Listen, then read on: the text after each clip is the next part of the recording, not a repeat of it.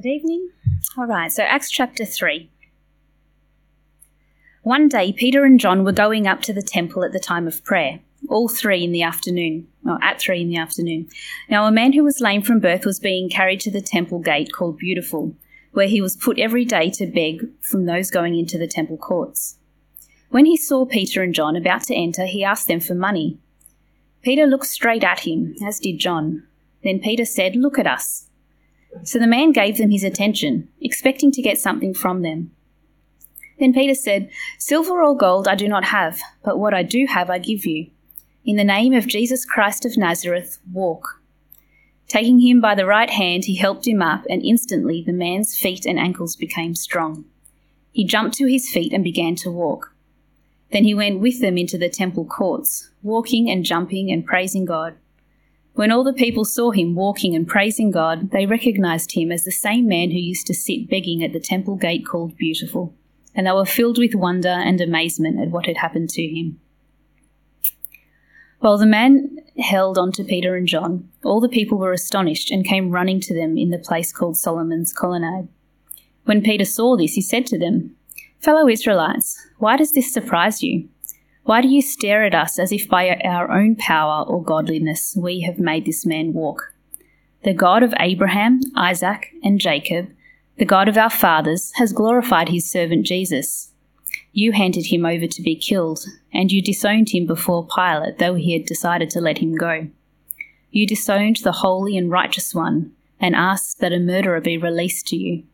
You killed the author of life, but God raised him up from the dead. We are witnesses of this. By faith in the name of Jesus, this man whom you see and know was made strong. It is Jesus' name and the faith that comes through him that has completely healed him, as you can all see. Now, fellow Israelites, I know that you acted in ignorance, as did your leaders. But this is how God fulfilled what he had foretold through all the prophets, saying that his Messiah would suffer. Repent, then, and turn to God, so that your sins may be wiped out that times of refreshing may come from the Lord, and that he may send the Messiah who has been appointed for you, even Jesus.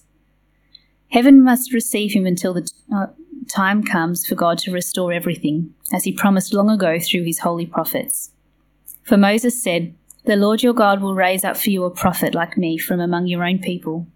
You must listen to everything he tells you, and anyone who does not listen to him will be completely cut off from their people. Indeed, beginning with Samuel, all the prophets who have spoken have foretold these days. And you are heirs of the prophets and of the covenant God made with your fathers. He said to Abraham, Though your offspring, through your offspring, all peoples on earth will be blessed. When God raised up his servant, he sent him first to you to bless you by turning each of you from your wicked ways.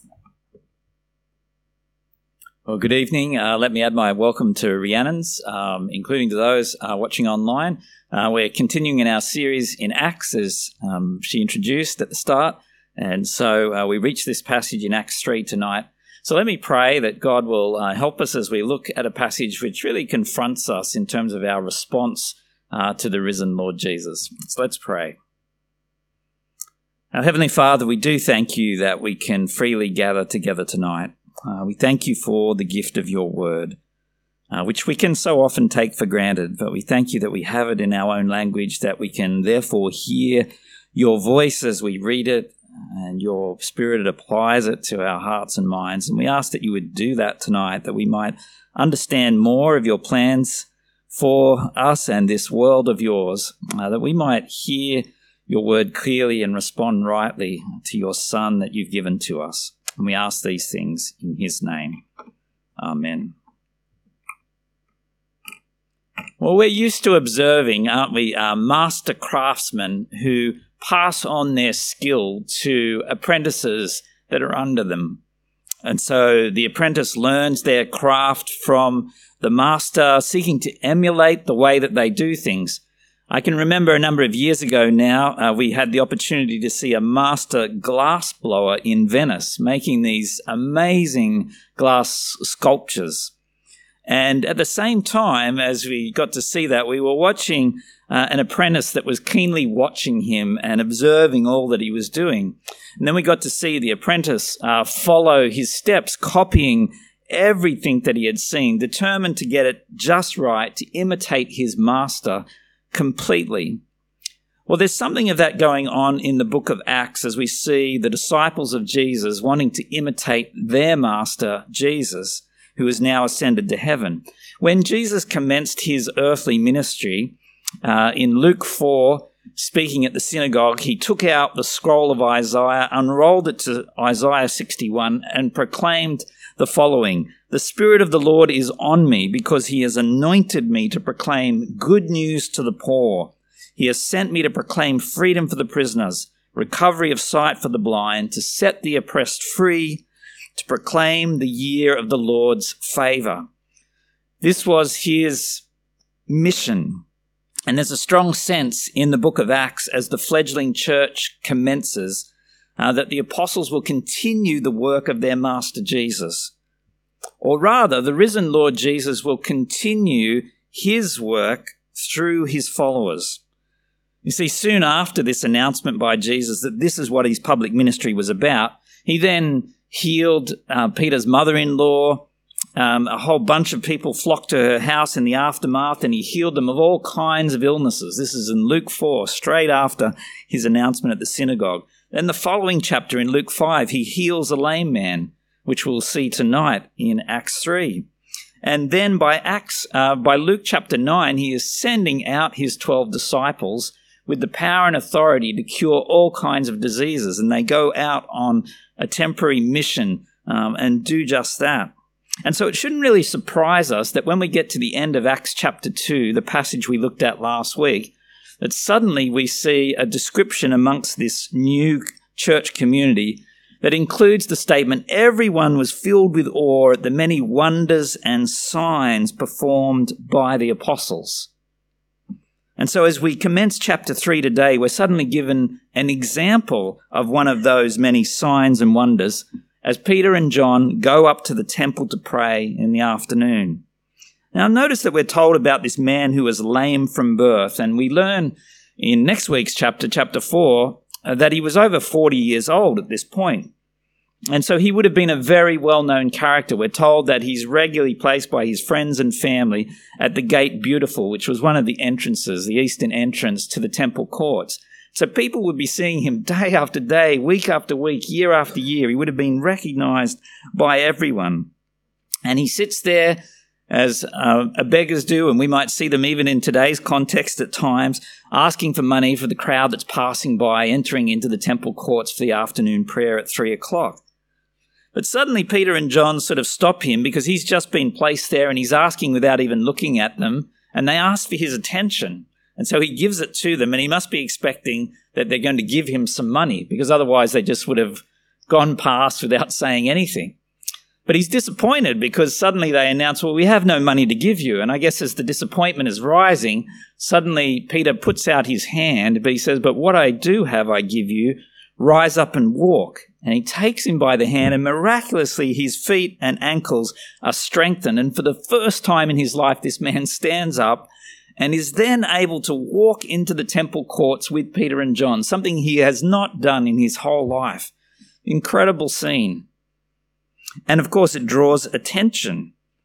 He's so well known. And so as he's going in, there is this amazing scene. It's not like he's limping in, still struggling, or he's sort of playing down what has happened to him. No, this guy's jumping and leaping around, praising God for this amazing miracle that has taken place.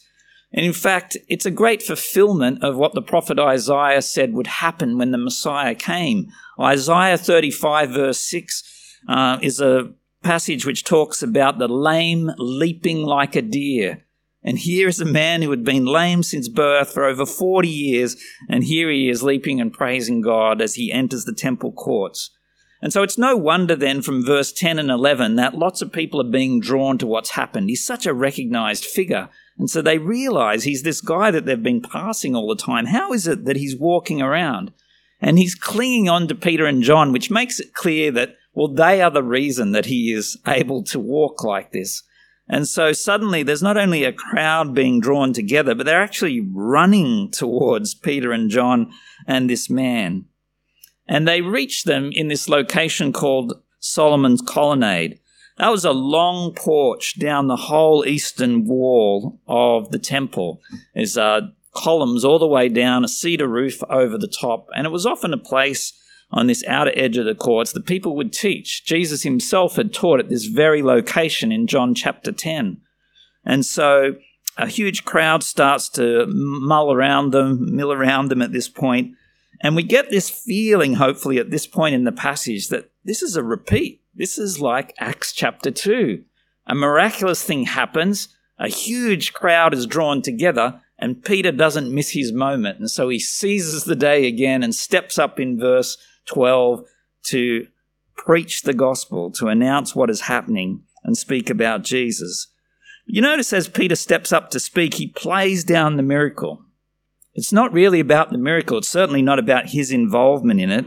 It just gives him a reason to point to Jesus and to explain something even more crucial. And so the big question that I want us to consider is the question that really Peter is putting to the crowd with what he says. And it's about response to Jesus. How are we to respond to the risen Jesus? What are we being called to do? How are we to respond to Jesus from what Peter is about to announce? Well, three answers to that question tonight. First answer is this by accepting our guilt. By accepting our guilt. Notice where Peter starts, perhaps strangely to the crowd that's rushed to see this miraculously healed man. Verse 13 The God of Abraham, Isaac, and Jacob, the God of our fathers, has glorified his servant Jesus. You handed him over to be killed and you disowned him before Pilate, though he had decided to let him go. You disowned the holy and righteous one and asked that a murderer be released to you. You killed the author of life. But God raised him from the dead, and we are witnesses of this. Well, notice, firstly, Peter briefly starts with some common ground, speaking of the God of their fathers, the God of Abraham, Isaac, and Jacob. That they're all in agreement on. Even though he's then going to turn to a focus on Jesus, the Messiah, who they've missed. But nevertheless, he's saying, even as he announces that this is all in continuity with the Old Testament, that there's no new thing here. This is actually a fulfillment of what has always been promised through Abraham, Isaac, and Jacob. God is at work in a new way, fulfilling what he's promised. And so notice, secondly, then, he says that God the Father has honored Jesus. He talks about him being glorified, but in sharp contrast, he's then going to get into the gist of his first main point, and that is that all the crowd that are assembled there have dishonored Jesus. And so, did you notice how confronting Peter's statements are to the crowd here? I mean, they've rushed up to see what's going on, they're excited. And Peter's first words to them are almost, You handed him over to be killed. You disowned him before Pilate. You disowned the holy and righteous one. You killed the author of life. And he piles up all these failures of the crowd in terms of their rejection of Jesus. They are guilty before God because of their mistreatment of his chosen anointed king, the awaited Christ. And yet God has raised this man to life. And so notice in the midst of him uh, saying all this to them, he's throwing out a whole number of titles for Jesus. He speaks about him as the suffering servant, verse 13. That's an allusion to Isaiah 52 and 53.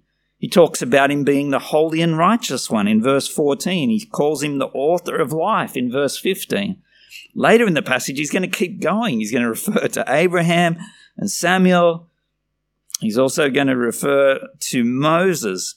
In the section about Moses in verse 22, he says that Jesus is the great deliverer and prophet foretold by Moses. He is the one. They've missed what they're waiting for, and so they have sinned against God and are guilty before Him. Now, perhaps you're thinking, well, is this true of the crowd that's assembled? Has has Peter come on a bit strong here? I mean, are they all really guilty of killing Jesus? Were they all there seven weeks ago at the Passover feast when Jesus was crucified? I mean, sure, some of them probably were. This is the second of the big feasts of the year. And a lot of them would have been there and returned again. Perhaps they were in the crowd, at least some of them, shouting out, Crucify him! But probably not all of them. And besides, they weren't the ones that hammered the nails in Jesus' wrist. I mean, that was the Roman soldiers, right? And, and so is Peter saying too much here in terms of laying on them their guilt of the way they treated Jesus? And if we were then in turn to think about ourselves two millennium later, you know, are we really guilty as we read this today? I mean, we weren't there 2,000 years ago to do these things to Jesus. Well, see, the truth of the matter is that the answer to the crowd and to ourselves even today is that yes, we're complicit, we're implicated in what happened in the crucifixion of Jesus. How so? Well, it was our sin that took Jesus to the cross. The only reason that Jesus needed to die and to lay down his life in accordance with what the prophets had predicted, in accordance with God's plan even before the beginning of time, is because of our sin needing to be paid for. Jesus lay hanging on the cross because of your sin and mine. And certainly the sin of the crowd of that day, too. They are guilty before God. That sense of us being complicit, even though we're some years down the track, is being taken up by various writers and singers and songwriters over the past 2,000 years. Let me give you a more modern version of it. The Irish rock band U2 expressed this really well in their song with B.B. King a few years ago, When Love Comes to Town. I don't know if you remember this song, but one of the verses said the following I was there when they crucified my Lord. I held the scabbard when the soldier drew his sword. I threw the dice when they pierced his side. But I've seen love conquer the great divide. You see what they're saying there? I mean, Bono looks old these days, but he's not 2,000 years old. And he's saying that he may as well have been there. Like the crowd on the day, we're no different. If, in fact, if we'd been there, we would have been shouting, kill him too. You see, at some point, we have all rejected Jesus in our own way. And what Peter is doing here is really defining sin for us. You see, sin is ultimately rejection of God as ruler of our life, rejection of his Son, the Lord Jesus, whom he sent to save us. When we say we're going to rule our lives our own way, that we're going to ignore God and we're going to do things without reference to him, we're rebelling against God and the rejection of God's right to rule over us as our creator is what the Bible says is sin. You know, the specific things that we do wrong by day by day, our proud words, our selfish thoughts, our lies, our actions which hurt those around us in various ways. Yes, we call those sins too, but they are really a symptom of the root disease, our core problem of rejecting God's way. God has laid out for us how we're to live in His Word, and we want to go our own way. And our rejection of God is a great offense before Him. God can't simply turn away and ignore it because He is a holy and just God. He has to differentiate between right and wrong. He can't just allow wrong to go through to the keeper, as were, as if it doesn't matter. That would be a mark on his character if he ignored sin and didn't justly stand in condemnation of it. And so, as a result, in our natural state before God, we stand condemned. We stand guilty, and there's nothing we can do that can actually fix that guilt. There's no way to erase it. I can't do enough good things to outweigh the bad. I can't throw off this guilt by some effort of my own. I actually need a rescuer at that point because I'm powerless to fix the problem. We're all powerless to save ourselves. And I know that's hard because we live in a world today that wants to tell us we can be in control, that we can make the call, that we can fix it, that it's up to us, the strength and powers within us. The truth is, we're in desperate need. What does it look like to be powerless? Well, in August of 2000, uh, the Kursk, a Russian state of the art nuclear sub, which is about twice the length of a Boeing 747, was part of military operations off Norway. And on Saturday, August 12, during their summer exercises, something went terribly wrong. There was this initial underwater explosion, followed by a much greater explosion two minutes later, which actually registered 3.5 on the Richter scale. That's equivalent of five tons of TNT detonating at once. It's thought likely that a torpedo um, on board the Kursk prematurely detonated through some fault or freak accident, and then the rest of the weapons went off shortly thereafter. And the result inside the Kursk would have been mayhem, absolute worst nightmare. We actually know what happened because they've managed to get that sub from the bottom of the sea. You see, that second blast ripped through the torpedo compartment at the front of it and sent water cascading through the first five sections of the sub, sending it nose first to the bottom. Despite the incredible size of that blast, such is the engineering design of these things today, that the back half of the submarine, um, those there were still alive and unaffected. Some of what happened in the aftermath of the blast is known because there was a 27 year old submariner Dmitry Kolesnikov, who was part of those in the back half of the sub, and he wrote down what was happening, several notes, wrote it on a bit of paper, put it in plastic, and put it in his pocket. His first statement was this All personnel from compartments 6, 7, and 8 moved to the ninth. There are 23 of us here. And he listed out everybody's name and rank. And then a further two hours later, he wrote, to his wife this time, I love you. Don't be too upset. Say hello to your mother. Say hello to my family too. It was obvious by that point already that there was very little hope for those on board. They were feeling completely powerless to save themselves. And then there's a final note on the page further down when all hope was basically gone. Nobody can actually say when this last part was written because there's no date or timing like the first two. But his father was eventually given this note, and he believes that it was written several days later under appalling conditions after all the power had gone out and the lights had been lost and the temperature would have plunged. And his son realized he had not long at all. And the note reads, It's dark here to write, but I will try to write by touch. Looks like there is no chance. Let's hope that at least somebody reads this. See, these men were a picture of powerlessness, facing death, no way of saving themselves, truly helpless, dependent on somebody acting to save them.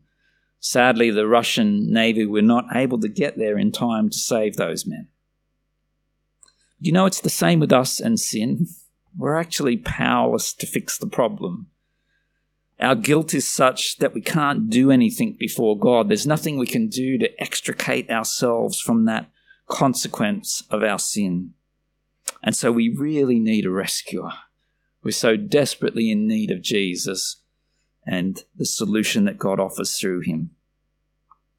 And that brings me to a second answer to this question. How does Peter call us to respond to Jesus?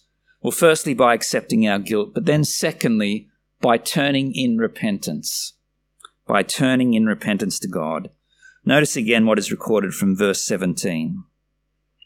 Now, fellow Israelites, I know that you acted in ignorance, as did your leaders, but this is how God fulfilled what he had foretold through all the prophets, saying that his Messiah would suffer. Repent then and turn to God so that your sins may be wiped out.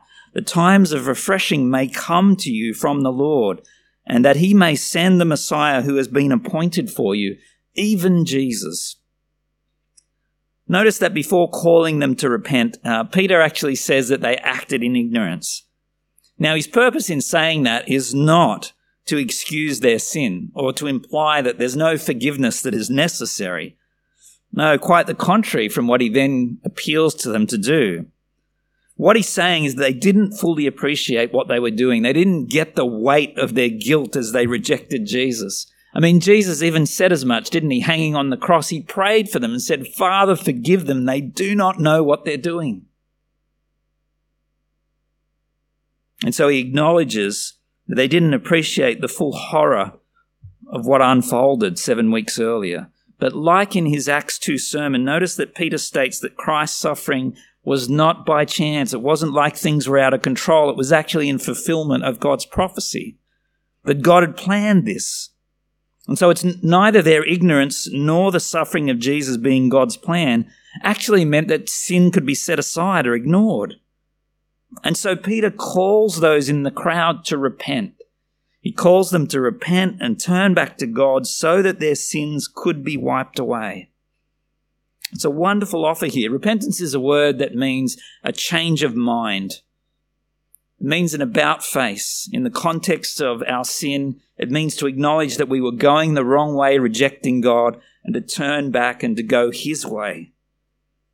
So the language of turning away is an admittance of our sin, of our wrongdoing. It's a 180 degree turn.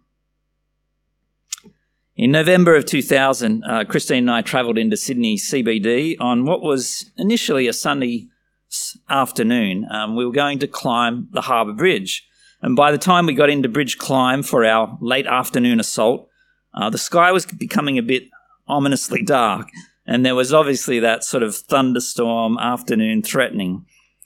But our bridge climb leader assured us, you know, that would be no problem, that we would go ahead, and we were soon in the middle of what they called a thorough briefing. If you've done it, you'll realize you get 45 minutes of being dressed up in all the gear, including rain jackets, uh, the clips to go on, and then you're practicing going up over little metal steps that are supposed to mimic the bridge that you're about to climb. But as we're doing all this for 45 minutes, we see rain starting to pour lightly to begin with. But by the time we're finally heading out, it's absolutely bucketing down. We're thinking, surely they'll pull out. Like, you know, we're not going to see anything like the 360 degree breathtaking views that they've promised us. But no, our intrepid leader promised us we'd still go on. We'd been fitted with rain jackets after all. It's all good. And so we're walking out. In that first section, you're walking under the undercarriage of where the cars go before you then climb up the ladders above the roadway. And as we're walking along that first part, suddenly fork lightning starts falling on the harbour. And, and we're moving from disappointment about what we'll see to, you know, fear of death.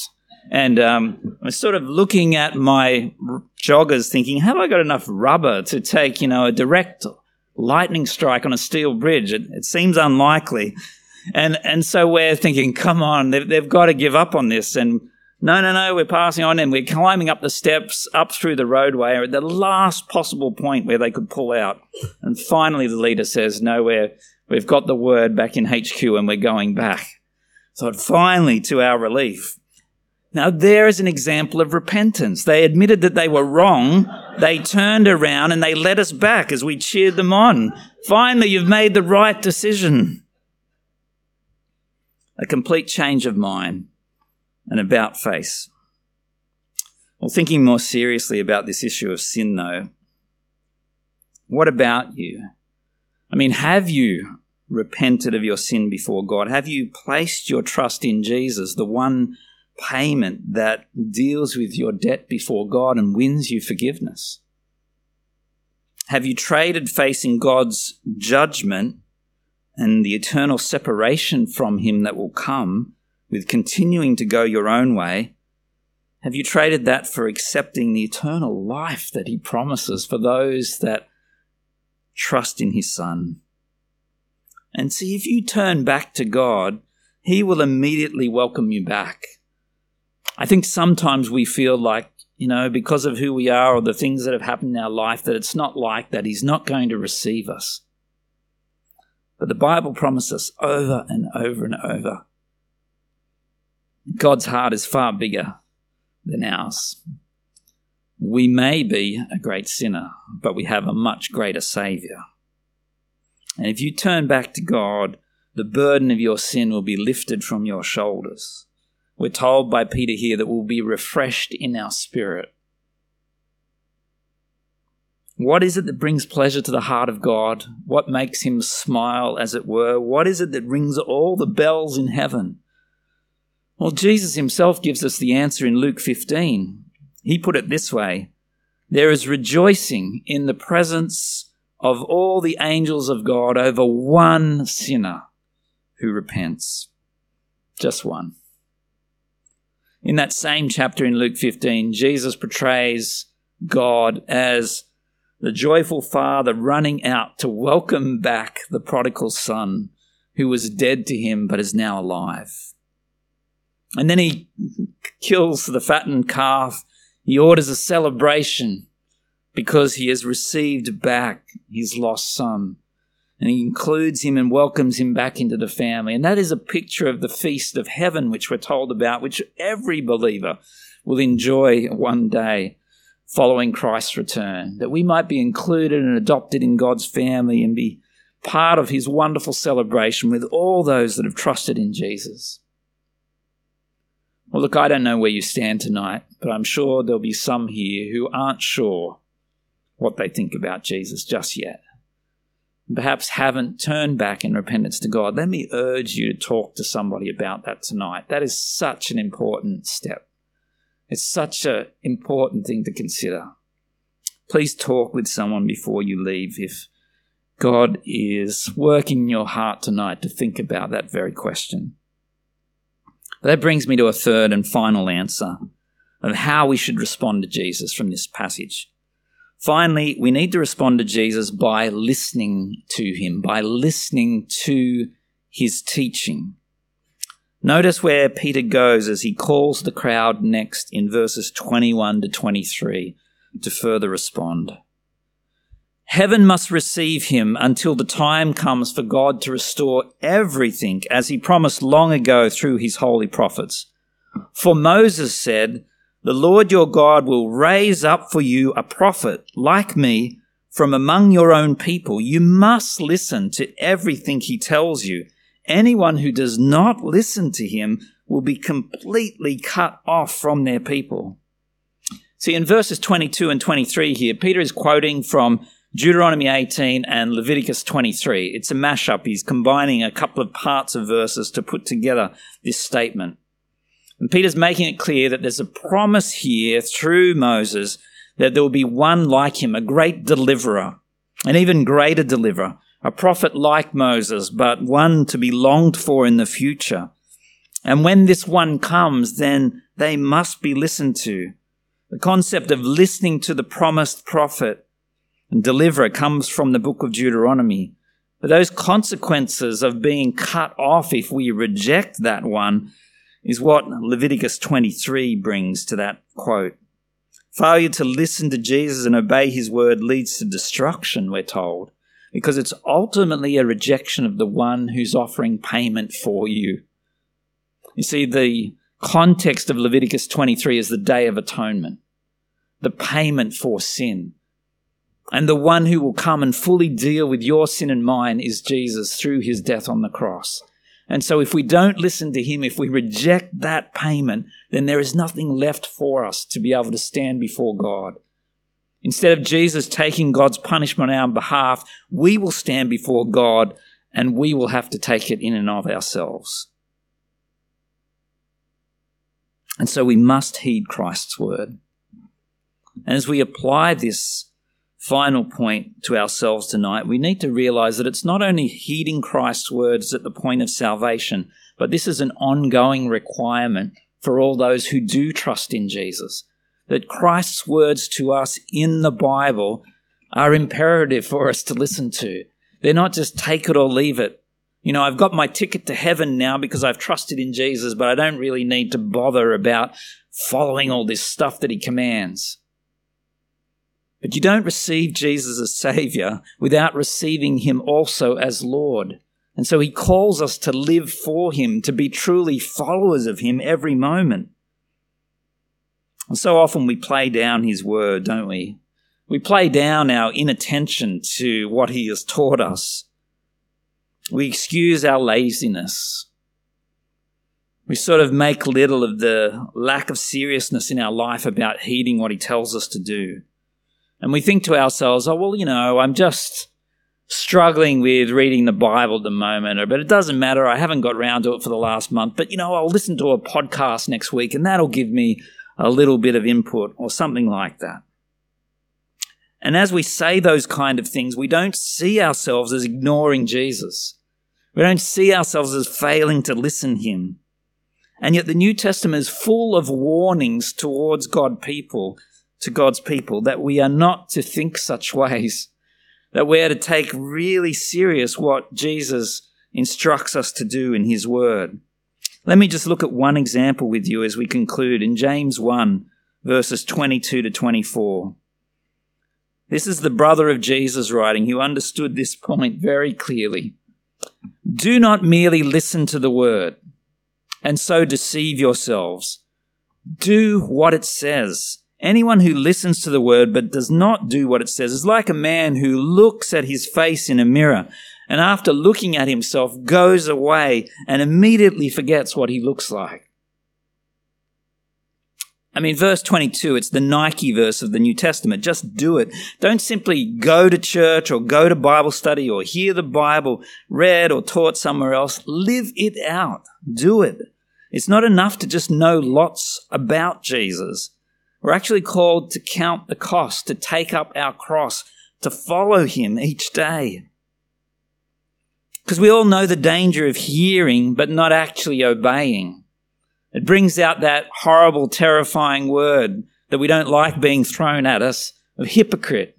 Somebody who seems to know it all but doesn't actually practice what they preach who has all the theory but doesn't actually live it out. James says it's actually worse than that. We're actually deceiving ourselves if we believe that such a pattern is okay. We're self deluded if we've convinced ourselves that knowledge is an end in itself. And it's often said in our world today that knowledge equals power. I want to put it to you tonight that the Bible tells you knowledge equals responsibility. If you know something and you don't do it, then God will hold you to account about that. And so we need to take God's word seriously. We need to heed Christ's words to us. I was so conscious at the end of Bible college that all these great things I was learning was far outstripping my ability to actually live it. And so I was terrified by the end of college, thinking I, it's going to take me a long time to catch up to what I now know that I should do. It'd be better if I didn't have this knowledge. I was so aware of my inadequacy. So we need to apply ourselves to Christ's word. We need to have a holy dissatisfaction with any half baked attitudes about his word to us. It is life it is how we are to live moment by moment. And it's not just about our personal walk with the Lord, as if that's all that matters. We've actually got a great responsibility to spur one another on. Let me show you Hebrews 3, verses 12 to 14. The writer to the Hebrews says this See to it, brothers and sisters, that none of you has a sinful, unbelieving heart that turns away from the living God.